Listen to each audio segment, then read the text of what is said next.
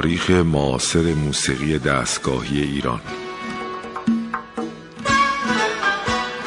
تهیه کننده و مجری محمد رضا لطفی.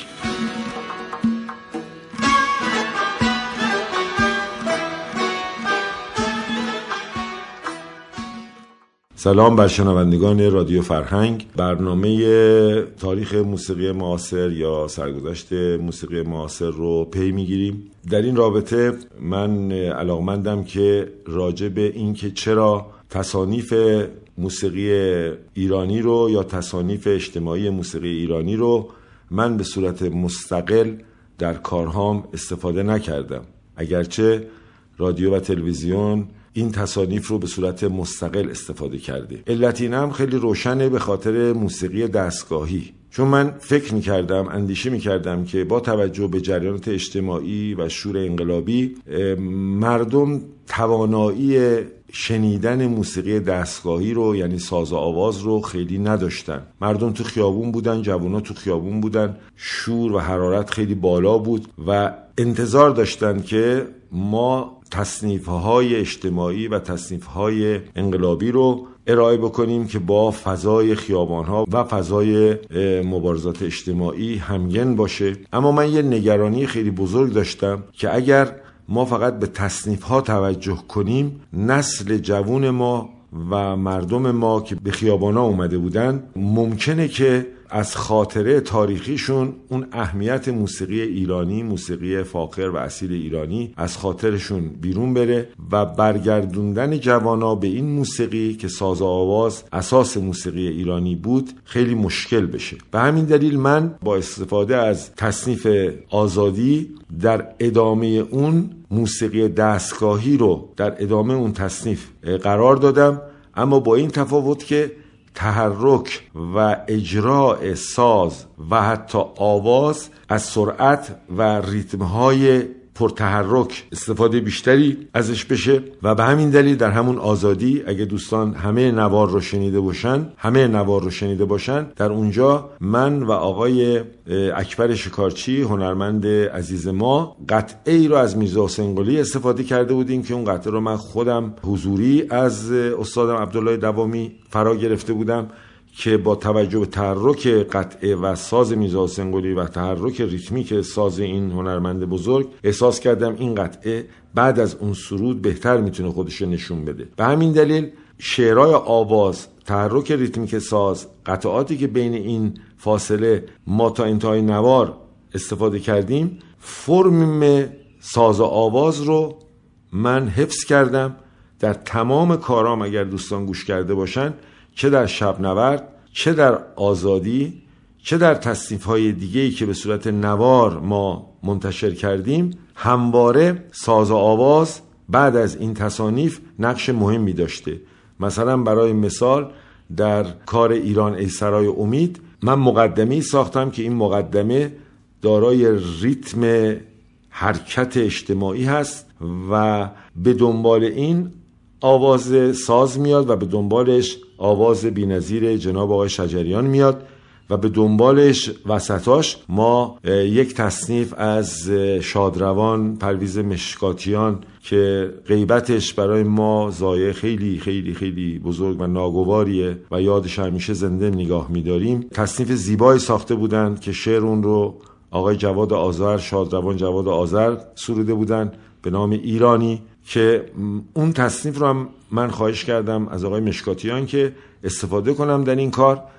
و اتفاقا این تصنیف خیلی به بار عاطفی کار من خیلی خیلی کمک کرد و ما چون دو روی نوار رو باید استفاده می کردیم این قطعات رو طوری تنظیم می کردیم که روی دوم نوار هم با یک گروه نوازی یا یک تصنیف شروع بشه. پس علت این که این کارا رو من انجام دادم در بانگنه هم که آقای ناظری خوندن باز من یه مقدمه اجرا می‌کنم و روی مقدمه آقای ناظری می‌خونن و تکنوازی ها روی اون مقدمه پرهیجان که باز تحرک اجتماعی داره به کار گرفته شده. علت طرح مسئله این هست که ما نباید بگذاریم که موسیقی دستگاهی ما در هر شرایطی دچار سانحه بشه و این خط تنومند فرهنگ هنری موسیقی خودمون رو باید همواره حفظ کنیم به خصوص اینکه ساز آواز همواره در کنار شعر ایران غزلهای ایران قصیده های ایران ربایات و دو بیتی های ایران خودشو مطرح کرده. کمک بزرگی در معرفی شعرهای جدیدی که شعرا میگن و موسیقی می‌تونه این رو به میان توده های مردم ببره. در اینجا ما یک برای اینکه این حرف به صورت مستند شنیداریش رو هم ما بتونیم بشنویم و استناد بکنیم به شنیداریش. قطعه بعد از اینکه آزادی رو تصنیف آزادی رو که دفعه پیش در واقع در همین برنامه شنیدین بخشی که جناب آقای شکارچی و من با هم اجرا کردیم میشنویم و بعد برنامه رو پی می‌گیریم. باید توجه داشته باشین که در این کار جناب اکبر شکارچی فوق العاده فوق العاده زیبا ساز زدن و احساسات اجتماعی در درون دلشون مملو بوده و این مملو بودن احساسات اجتماعی و صداقت درونی زیر پنجه های موسیقیدان زیر آرشه یا کمان موسیقیدان خودش رو نشون میده اگرچه موسیقی دستگاهی باشه اگرچه موسیقی اصیل ایرانی باشه که به نظر می‌رسه که این موسیقی ها خیلی خسته کننده و گاهی اوقات نمی‌توانه یا قادر نیست در مسائل اجتماعی کمک بکنه و به های اجتماعی درست بار شورآفرینی بده. با هم به این کار گوش می‌کنیم و آقای ناظری هم یکی از زیباترین کارهای آوازشون به نظر من در این کار ارائه شده. صدا فوق العاده رسا گرفتگی صدا بسیار دلنشین تحریرها بسیار عالی. این رو با هم میشنویم.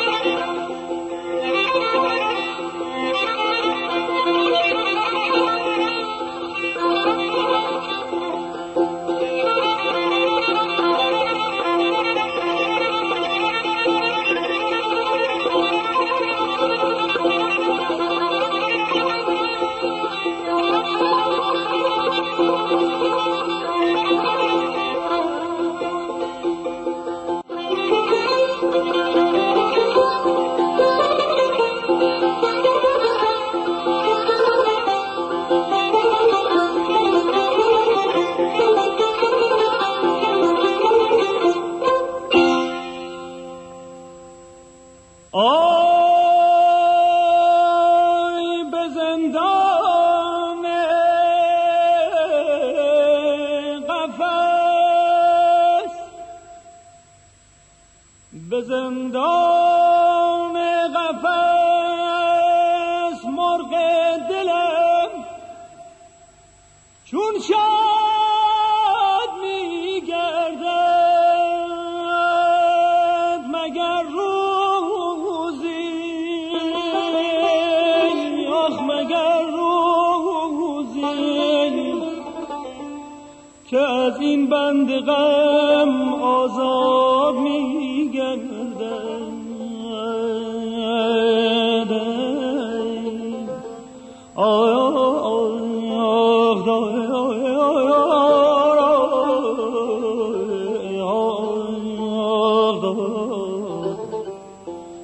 مگر روزی که از این بند غم آزاد میگردم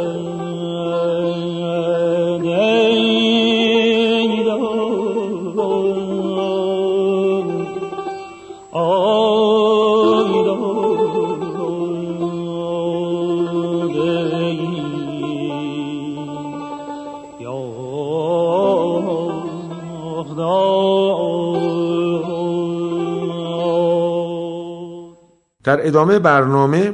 برای اینکه بگیم که در کنار کار ما و حرکت های ما چه گروه هم در همزمان یا حداقل بعد از پیروزی انقلاب وارد عرصه کار شدن من یه اشاراتی می‌کنم. حالا نمی‌دونم که نوارهایی از اون دوره در آرشیو ما هست یعنی در آرشیو مؤسسه آبای شدا هست که استفاده کنیم یا نه نمی‌دونم. به حال من این حرکت ها رو هم باید اینجا بهش اشاره کنم. اولین سرودهایی که وارد عرصه حرکت های اجتماعی شد eu سرودهای وارداتی بود که در خارج از کشور به وسیله بچه های کنفدراسیون استفاده می شد و این رو بازسازی کرده بودند و شعرهای انقلابی روش گذاشته بودند. هر کدوم از اینها هم البته با توجه به افکار ایدئولوژیکشون مورد استفاده قرار داده بودند. این سرودها به همراه ورود این بچه ها به ایران که در اون موقع هم تعدادشون کم نبود راهی ایران شدن و باید توجه داشته باشیم که یکی از مختصات مهم جنبش اجتماعی سال قبل از انقلاب که به انقلاب 20 بهمن می انجامه این بود که خیلی از ایرانی ها و جوانان حتی دانشجوها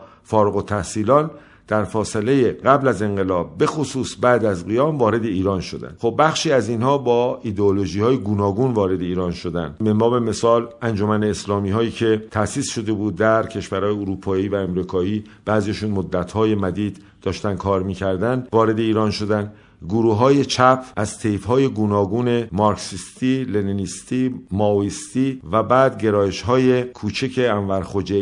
و بعد گرایش های کوچک سوسیالیستی و اجتماعی دموکراتیک و و و و اینها وارد ایران شدند و با خودشون یک مقداری اندیشه و تفکر رو وارد ایران کردن و کنار این داستان تجربیات خودشون رو هم در زمینه موسیقی به خصوص اینکه در عیدهای نوروز در خارج از کشور خیلی احساس دلتنگی می‌کردن و نوروز رو خیلی بزرگ برگزار می‌کردن. در عیدهای نوروز اینا برنامه های موسیقی داشتن و بچه های غیر حرفه‌ای بیشتر کار می‌کردن ولی چون آهنگساز یا نوازنده توشون کم بود همون کارهای محلی رو که در ایران در طی 60 70 سال جمعآوری شده بود و بعضی ضبط شده بود شعرها رو عوض می‌کردن. و با سازهای کیبورد با اجراهای خیلی ساده اینو به صورت گروه کور اینا میخوندن. پس اولین کارهایی که وارد ایران شد کارهای متعلق به کنفدراسیون بود که اینها رو دست به دست قبل از انقلاب بین خودشون در درجه اول پخش می‌کردن و بعد از پیروزی انقلاب که تمام این خیابان انقلاب رو که شما می‌رفتیم به خصوص جلو دانشگاه تمام سطح خیابان کتابهای چاپ نشده و ممنوعی بود که در زمان شاه اجازه چاپ نداده بودند که معروف شده به نام کتابهای جلد سفید و همه هم می‌خواستن اینا رو مطالعه کنن. به اضافه اینکه دکه های نوار فروشی هم گذاشته بودن که این دکه ها چون مغازه های نوار فروشی بسته شده بود بالکل. دکه ها نوارهای کنفدراسیونی رو بیش از بقیه کارها چون بقیه کارهای وجود نداشت اینا رو میفروختن. میشه در یک کلمه گفت که فقط کارهای کنفدراسیون جلو دانشگاه فروخته می‌شد. با این سرودهای تصنیف های محلی که شعرهای جدید گذاشته بودن. و این سرودهای کنفدراسیونی به خاطر اینکه با فضای داخل انقلاب خیلی هماهنگی نداشت و به اضافه در داخل اون جنبش ساخته نشده بود خب بار اون بار عاطفی و اجتماعی رو نداشت. دارای خواص و خاصیت دیگه ای بود که تودای مردم رو جلب نمی کرد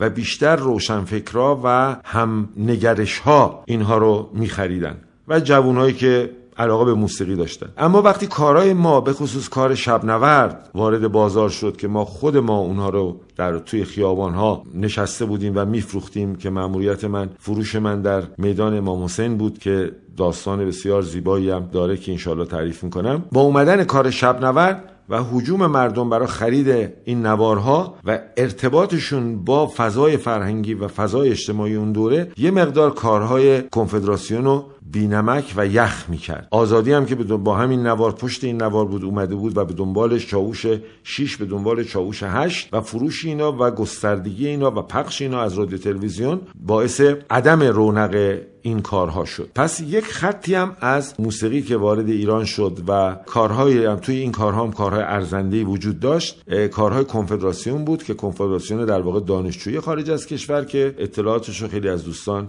حتما می‌دونن و در اینجا من نمی‌تونم خیلی راجع به اون وضعیت توضیح بدم چون برنامه ما در واقع متکی به وضعیت تاریخی موسیقی. در کنار این کارها به خصوص تو گروه های چپ و دموکراتیک و سوسیالیستی بارسترین کاری که مورد استفاده قرار می گرفت کار هنرمندی بود به نام دکتر شوان که متعلق به جنبش چپ ترکیه بود و از قبل از انقلاب توی گروه هایی که به کوهنوردی می‌رفتن و در بین راه این موسیقی ها رو گاهی میشنیدن در خونه ها گاهی میشنیدن این بین نیروهای چپ و بعضی از گروه های دانشجویی معمول بود. بیشترین تأثیری که این بچه ها می گرفتن از کارهای دکتر شوان بود و کارهای ما در واقع به دنبال کارهای دکتر شوان اومد. آروم آرام تونست جای خودشو باز کنه. دکتر شوان اسم اصلیش دکتر شوان نبود. دکتر شوان یک فرد انقلابی بود در ترکیه که دولت نظامی خشن ترکیه اگه اشتباه نکنم اونو کشته بود و سمبولیک در اصل این آهنگساز نام خودشو دکتر شوان گذاشته بود چون ایشون اصلا هنرمند بود اصلا دکترا نداشت و بیاد اون هم شعرها رو خودش می‌گفت و می‌خوند و صدای بسیار بم و گرمی داشت و من این هنرمند رو در واشنگتن دی سی یعنی پایتخت آمریکا که کنسرتی داشت ملاقات کردم و بعد از کنسرت با ایشون نشستم و با هم ساز زدیم و ارتباط حضوری با ایشون پیدا کردم که اگر لازم باشه چون بعضی از این بخش های گفتگو خیلی برای جوانان ما برای موسیقی ما مفید هست. به خاطر اینکه دکتر شوان در یک کنارگیری از جنبش چپ درگیر شد با اون سازمان در آلمان مدت ها مخفی بود که بلایی سر این نیاد و بعد به آمریکا اومد و این داستان رو برای من تعریف کرد و من خیلی متاثر کرد و در اصل در این واقعه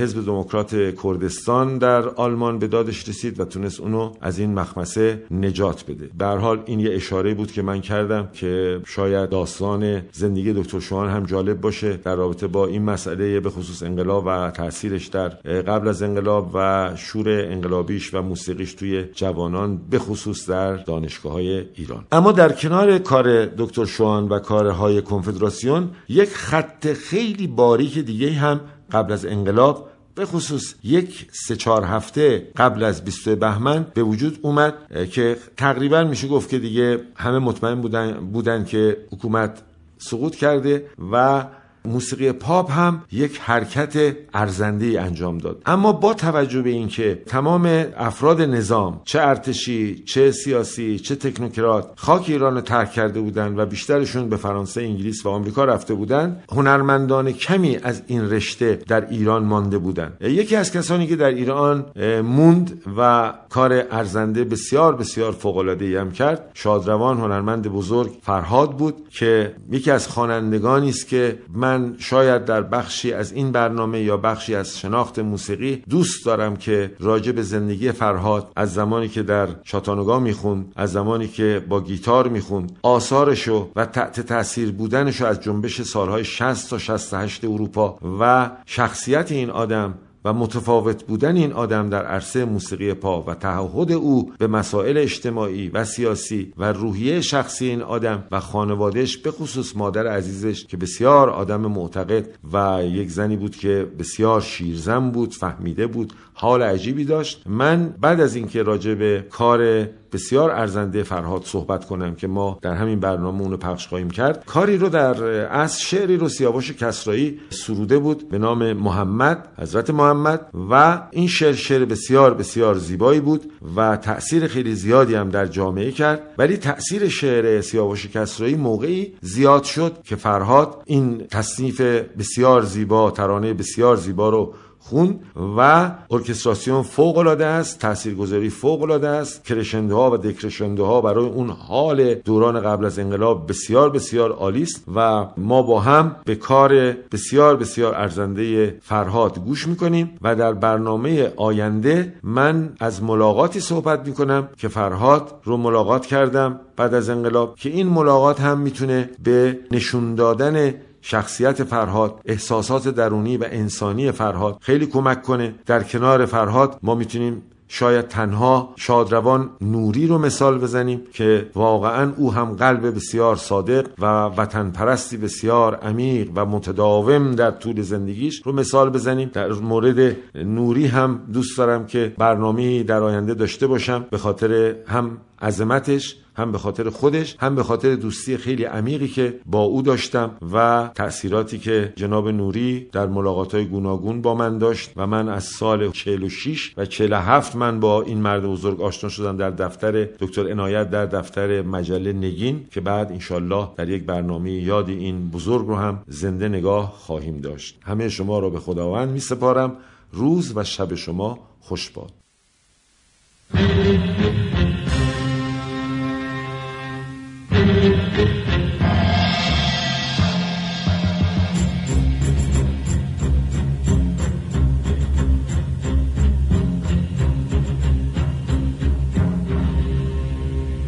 الملك يبقى مع الكفر ولا يبقى مع الظلم.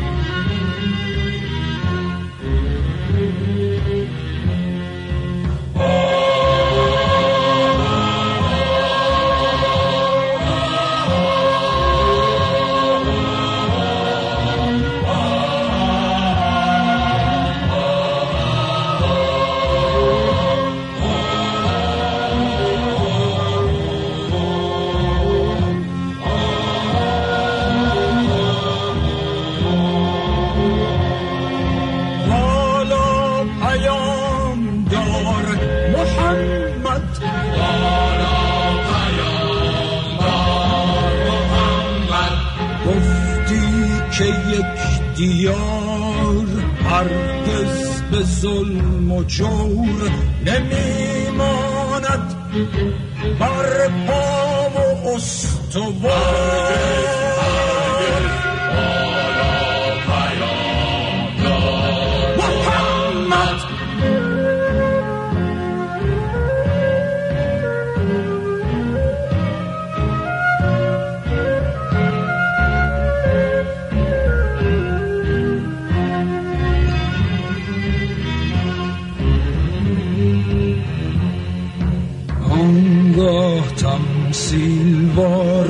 کشیدی عبای وحدت بر سر پاکان روزگار.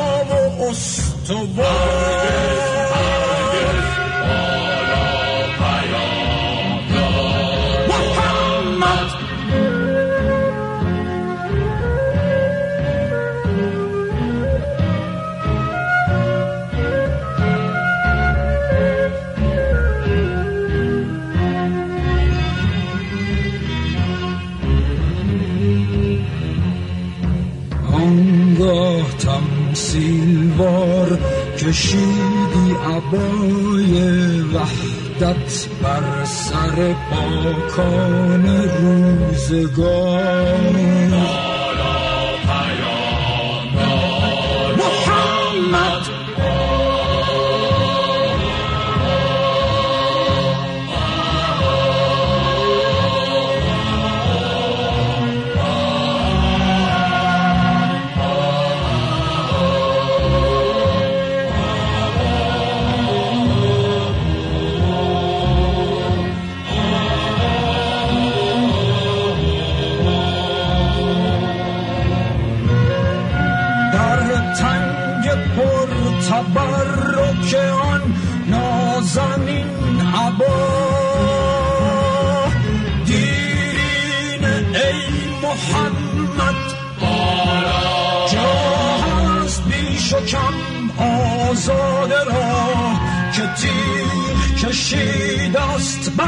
بر